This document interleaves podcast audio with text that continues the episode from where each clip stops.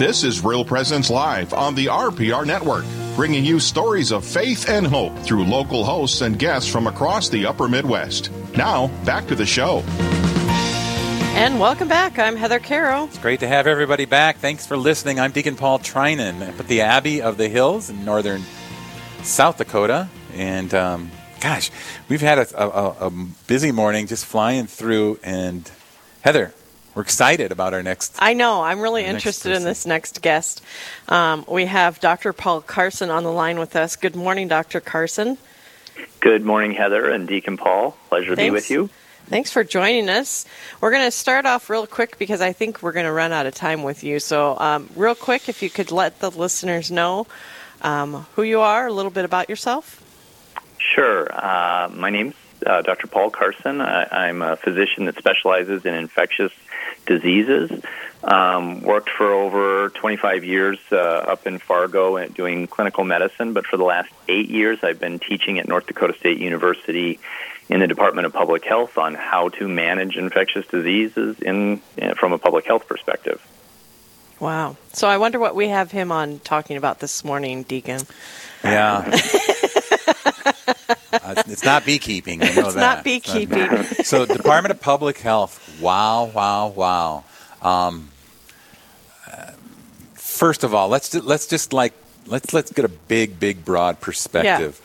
Um, where were you at in this whole thing with this virus about a year ago, Dr. Paul? Where I mean, you're just starting to hear about it. Maybe we're, we're, we're Right.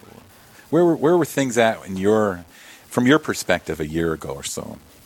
Right. I, I remember this. Uh, um, you know, a year ago, I started reading about these first cases appearing in China and that it was a virus similar to the SARS virus we saw that caused a very uh, scary outbreak in 2003. Um, and uh, started kind of thinking, oh boy, is this going to be similar to that? Uh, hopefully, it won't be as infectious as that and less lethal. But I was starting to watch it very carefully, and then within, uh, I think it was a little less than a month, we started hearing about cases in the state of Washington and in New York. And when I heard about the first outbreak in a nursing home in New York, I called my very good friend, who's the CEO of um, one of the nursing homes where I'm a medical director, uh, part of the Sisters of Mary Presentation Health System, and said, uh, you know, Tony, we need to we need to be on the lookout for this. This is very scary and could be a very big deal for us. Uh, that was that was in February, but I was it was on my radar in January, and I got really nervous in February.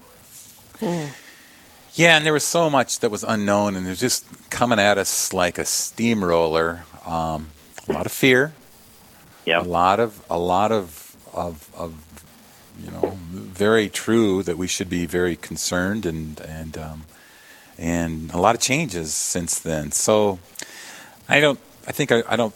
Sometimes our listeners and mm, the sense from me is do, I don't want to talk about this. I'm tired of anymore. this subject. Yeah. So Yeah. I think the perspective of today is to say, hey, let's get an expert on to talk about mm-hmm. what's going forward. Yeah. We are people Right. of faith, right? And, and I, I'm going to qualify this, something that Dr. Paul said off air. I said, hey, did you happen to hear us talking about a mutual friend, Dr. Brian DeLage? And he goes, you know, I, I didn't hear that I, because I wasn't able to get online. I go, oh, busy, you know, probably classes or stuff. You know what he said to us listeners? He said, I was at actually at adoration. So this is the perspective that we're asking Father Paul Carson, a man mm-hmm. Who's who's who's walking the walk is a Catholic. You know, I'm sure he's not walking on water. Maybe on, maybe he walks on snow. But what's your perspective now as we look at COVID nineteen going forward? We've got the vaccines that are out, right? Um, Right. Let's. What's your perspective on the vaccines right now?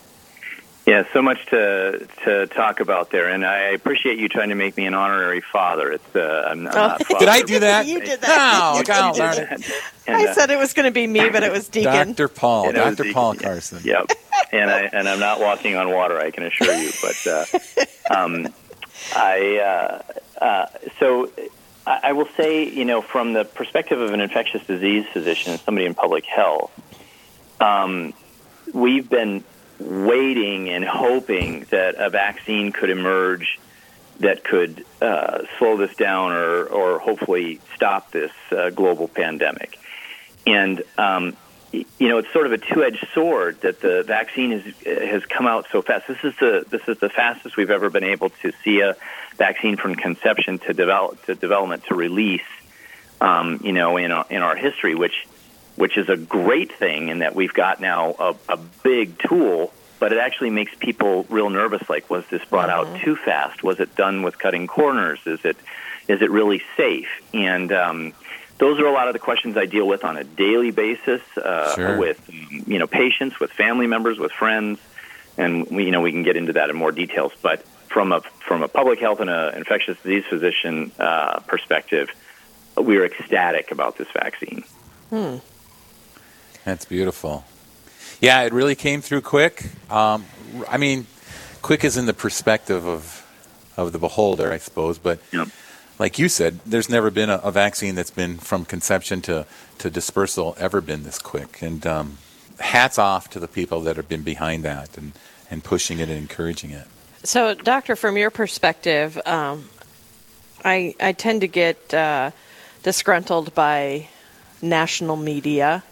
Mm-hmm. Um, and some of their perspectives of how bad this virus actually is. Um, I wanted your opinion from a Catholic man and from an infectious disease doctor. You know, yeah. is this pandemic really as bad as we thought? Worse, or what? What's your opinion on that? Yeah.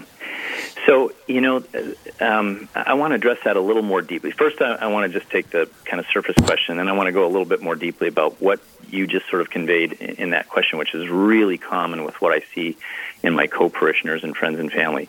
Uh, it, you know, this is a very serious infectious disease. It's a very serious pandemic. If you look at a number of the epidemiologic parameters that we look at, like how infectious is it, how uh, lethal is it, how uh, much does it make people sick, it's it's far far worse than pretty much um, any of our seasonal influenzas, and it gets in the ballpark of what we saw with the Spanish flu of 1918, which was a devastating uh, epidemic.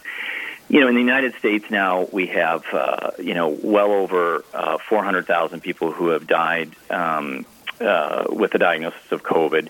A lot of people say, "Well, we think we're over, you're overcounting that." Actually, uh, I don't have the time to go into it, but we were undercounting it. We miss a lot of the diagnoses for for a lot of reasons, and there's there's evidence that the number of deaths, just take it from any cause, forget putting a COVID la- label on it. The number of deaths from any cause in the United States has skyrocketed in this last year compared to the previous five-year trends, and we have to ask ourselves, well, why is that? What why do we have so many more deaths? And the the obvious explanation is is this uh, epidemic, but um, you know we we as human beings have a natural tendency to, to sort of deny kind of tough realities around us. We, we all do this. And we certainly see it in medicine all the time.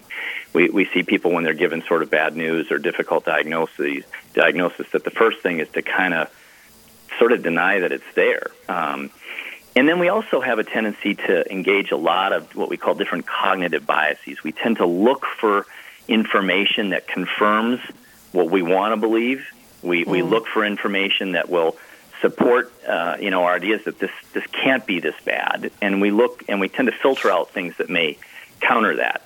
Um, but this is the real deal. This is the, you know we we in public health infectious diseases do a lot of thinking and trying to plan and prepare for uh, serious pandemic infectious diseases, and this is it. This is the real deal. So not only has it killed 400,000 people in the United States, it's hospitalized somewhere around 800,000. And I can tell you in the nursing home where I'm the medical director, when it hit our nursing home hard uh, back in uh, April and May, uh, you know, we had 19 of our residents die within just mm. a few weeks. I mean, that was devastating. Devastating. Yeah, I think I think I, I love your perspective on we kind of want to stick our head in the sand because uh, it's safer there, it's friendlier there, and it is. avoidance is is friendlier. so yeah. I, I, I love that perspective. Um, and if you know, if I can add to that, Heather, you know, sure. another sort of thought on this from the Catholic perspective that I really saw in my own family and, and others is that, you know, the the initial kind of lockdowns that kept us from church, kept us from the sacraments you know, was, was a deeply troubling thing to to many of us who, uh, you know, cherish our faith and our ability to to engage in in those, you know, vitally important things. And so that added, I think, to, especially as we as Catholics, to to the to the idea that like I don't like this, I don't like what's mm. they're making me do with this, I don't like what's happening with this. And I think it sort of played into uh, uh, a sentiment of, you know, I, I'm just not, I'm not playing. You know, I'm not, I'm not mm-hmm. going to go along with this. Um, right. What, you know, thankfully, thankfully we're back at mass, and thankfully we're back, you know, receiving the sacraments. But that was that was a real challenge for many of us. Right. Yeah. Sometimes I'll hear from folks. They'll say, "Hey, the chances of getting the disease are like uh, in the three to four percent aisle, and the chances of dying from the disease are quite a bit less than that, especially age related. What are your responses to those kinds of inquiries? Yeah, so those are those are fair questions. So if you kind of take a look at uh, you know what's your chances of of dying from infection? So there's there's there's getting the infection and there's getting sick from the infection. Okay, so just getting the infection, your chances of dying overall are somewhere around um, 0.5 to 0.7 percent. So you can say, well, 99.5 percent of us will do fine. But the, the kicker with this is, is is the overall attack rate. How many of us will ultimately get infected? And there's actually every reason to believe that if we can't stop it with a vaccine, this will march through the population and ultimately infect pretty much all of us. So when you multiply out 0.5 to 0.7 percent mortality rate, that's like one to two million people in the United States.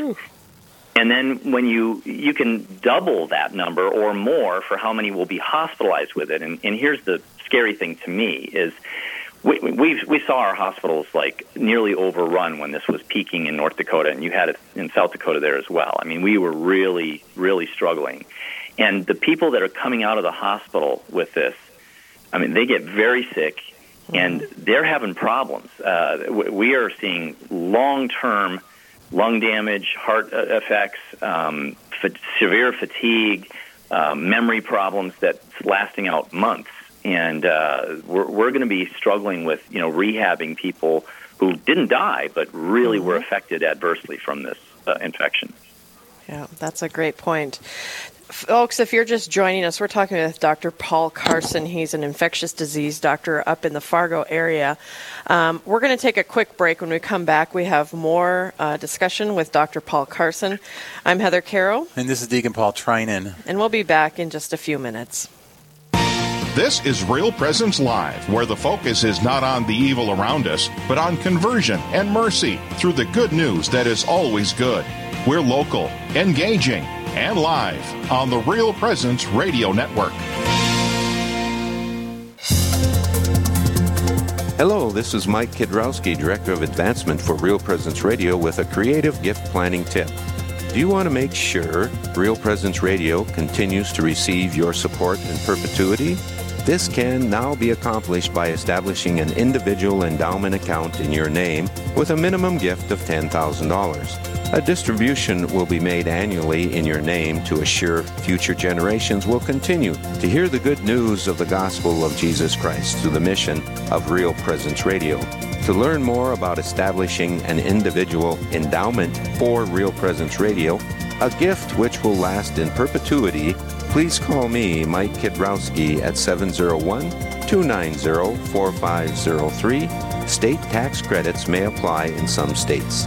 Let's get started.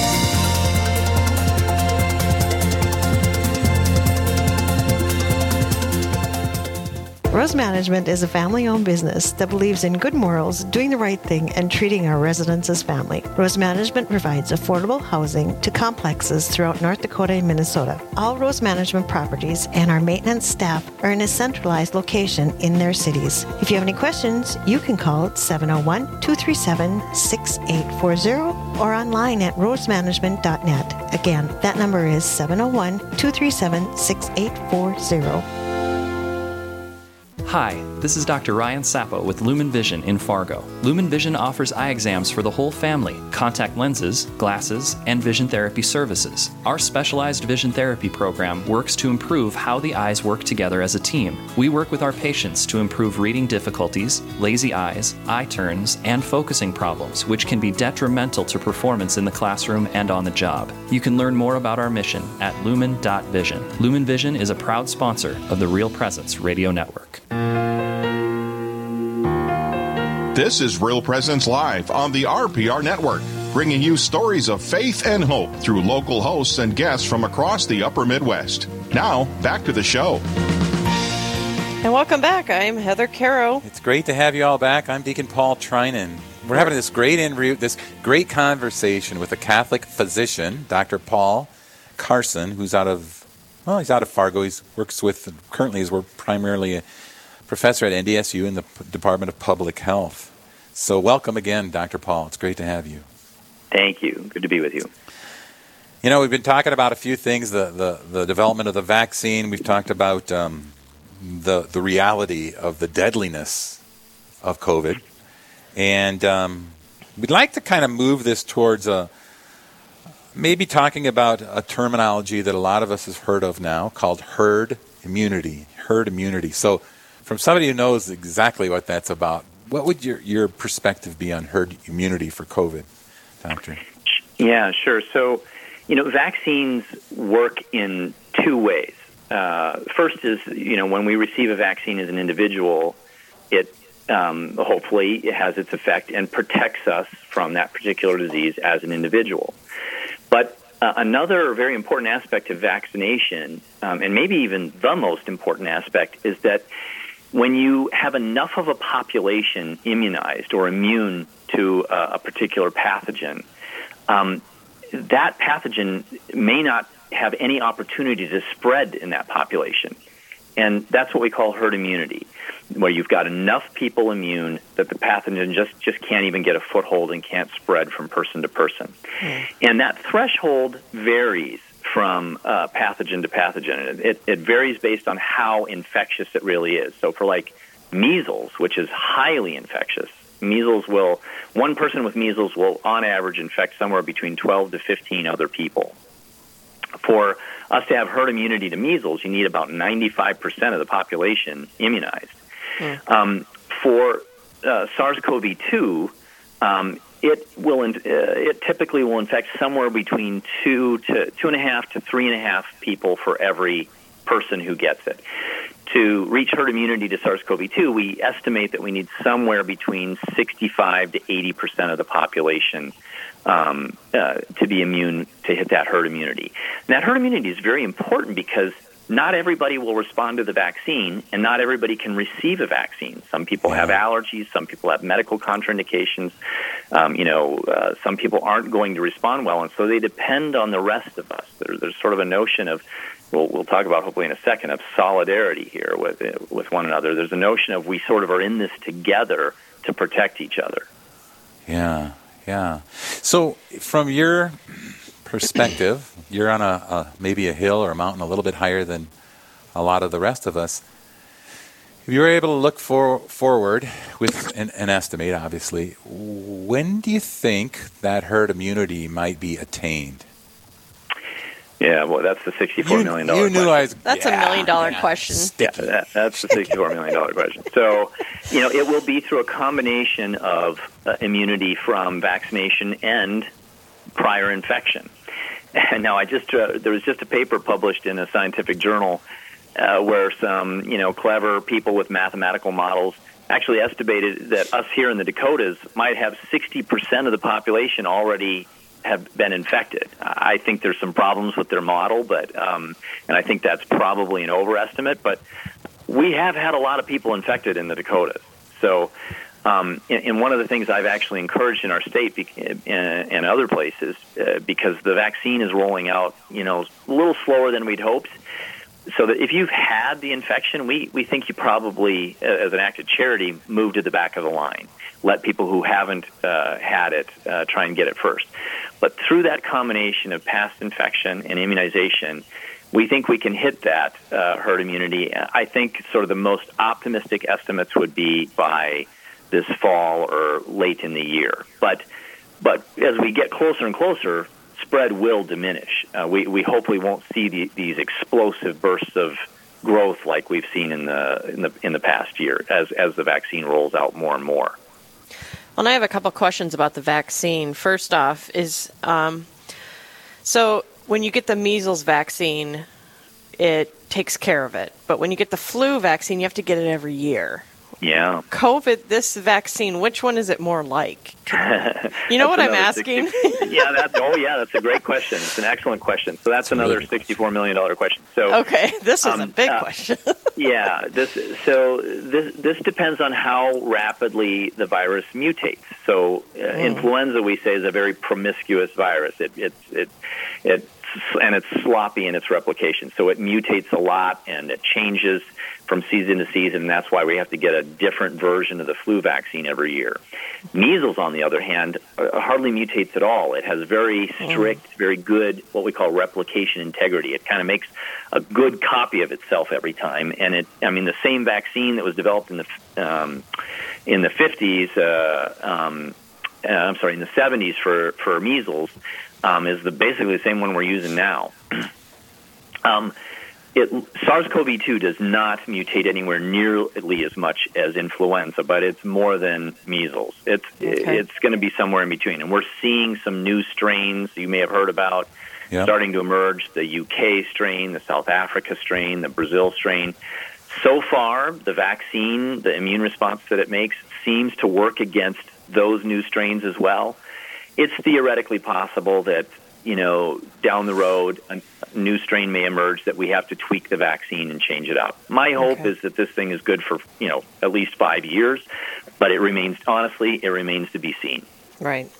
Another question that is brought up by a lot of Catholics addressing the vaccine um, are there any moral implications for the way it was obtained that we should avoid getting it? Or yeah. Right. Very important Moral. question. Yeah. So, what are the ethical kind of considerations around the vaccine? So, some vaccines are made um, with the use of cell cultures where you grow, for example, you grow a virus in a cell culture, and some of those cell culture lines were derived from uh, aborted fetuses taken in the 60s uh, or the 70s, and more, most recently a cell line from the early 1980s. Um, those were a, a single abortion where the cells were taken and then kept, you know, propagating in a culture to be able to use those to, to grow the virus. The current two vaccines, the Pfizer and the Moderna vaccine, do not use cell cultures at all to, to make the vaccine. It's a novel technology where you basically synthesize in a lab a little piece of RNA. However, um, both the Moderna and the Pfizer vaccines benefited from some early experiments, sometimes from other scientists, not even necessarily working uh, with these companies, that did use uh, in you know one or more experiments uh, one of these unethical cell lines to to do some aspect of the proof of concept of this thing. So mm. there's a connection. Um, it's very remote.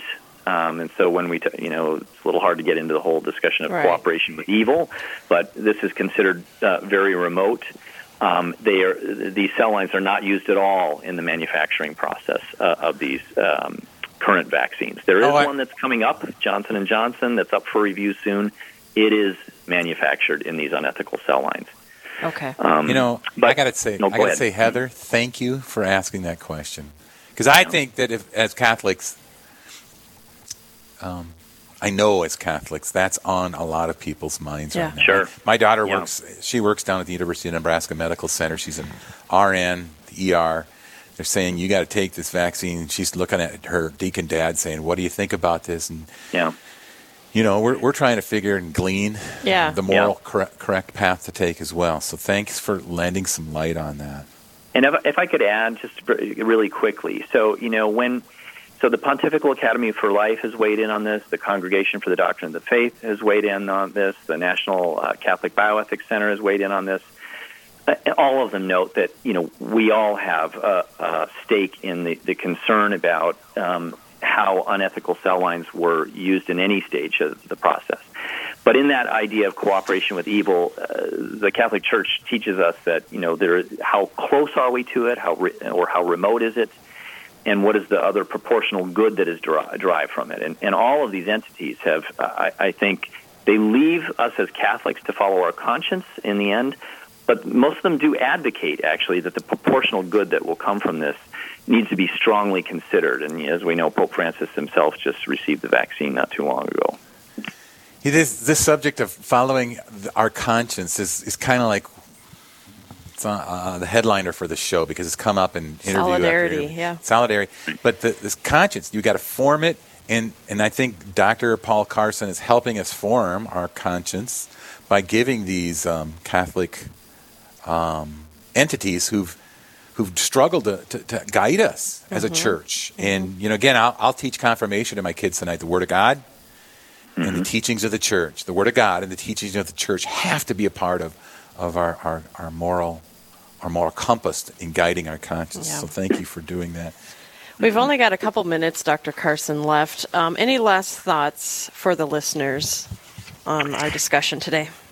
Yeah, you know, you brought up the word um, solidarity, and so, and I really appreciate uh, Deacon you're you're talking about that forming our conscience because there's a lot of things to kind of look at, and, and from when when the church teaches us on forming our conscience, they ask us to form it by looking at the aspects from our faith and also from reason, which includes sort of you know trying to struggle with the science on this. And yeah. you know one of one of the quotes I really like from John Paul II in this solid this idea of Catholic social teachings um, teaching on solidarity, this kind of idea that we're in this together, is, is he said that solidarity is not a feeling of vague compassion uh, but rather a virtue that demands a readiness to accept sacrifices necessary for the good of the whole world community. And so, one of the things I think about in wrestling with this vaccine is um, a lot of people, uh, you know, have have some conscience issues, but they're they're worried about the safety and the speed. And I can assure you, there weren't corners cut on the testing of this. So, um, do we have some duty of overcoming our fears in solidarity with our brothers and sisters towards this idea of the common good to try and you know get us past this pandemic and get us over it. Uh, I'm I'm just grateful for the gifts of the research community and science that's you know bringing some of these treatments forward and vaccines forward, and I'm much more optimistic about where we're going to be in this next year than we were in 2020. Wonderful. Amen. We could have you on for another hour and I wouldn't. I would, I would, we would be able to discuss this whole time. Yeah, because I didn't touch on something I said we would on uh, off air. I said you know, you're you're you're the professor at NDSU of public health, and, mm-hmm. and that doesn't that includes a heck of a lot more than um, than COVID. It includes yeah. a lot of mental health issues that have been, you know, yeah. exploding because of the lack yeah. of of very important consideration, Deacon Paul. Very important that that we have to balance these public health interventions and to make sure we're not causing more harm than good um, mm-hmm. when when we we have people not able to see one another, families not being able to get together. I mean, the, this is a tightrope balancing act of mm-hmm. of competing goods and harms. And uh, I think in some places we've erred on the other side. We need kids back in school. That's one of the things I will say. Yeah. We need our kids yeah. back in school. I think we've over uh, overdone things there to the detriment of children. Um, but uh, that's a very important point. Deacon. Yep. Dr. Paul Carson, thank you so much for joining us this morning. It's been a pleasure having you on. Great to be with you. Thank you. God yes. bless you both. Thank God you. God bless you. Thank you. All right, Deacon Paul, we got to take another quick break when we come back. Seminarians. Yeah, I'll go round them up. All right, we'll be right back, folks.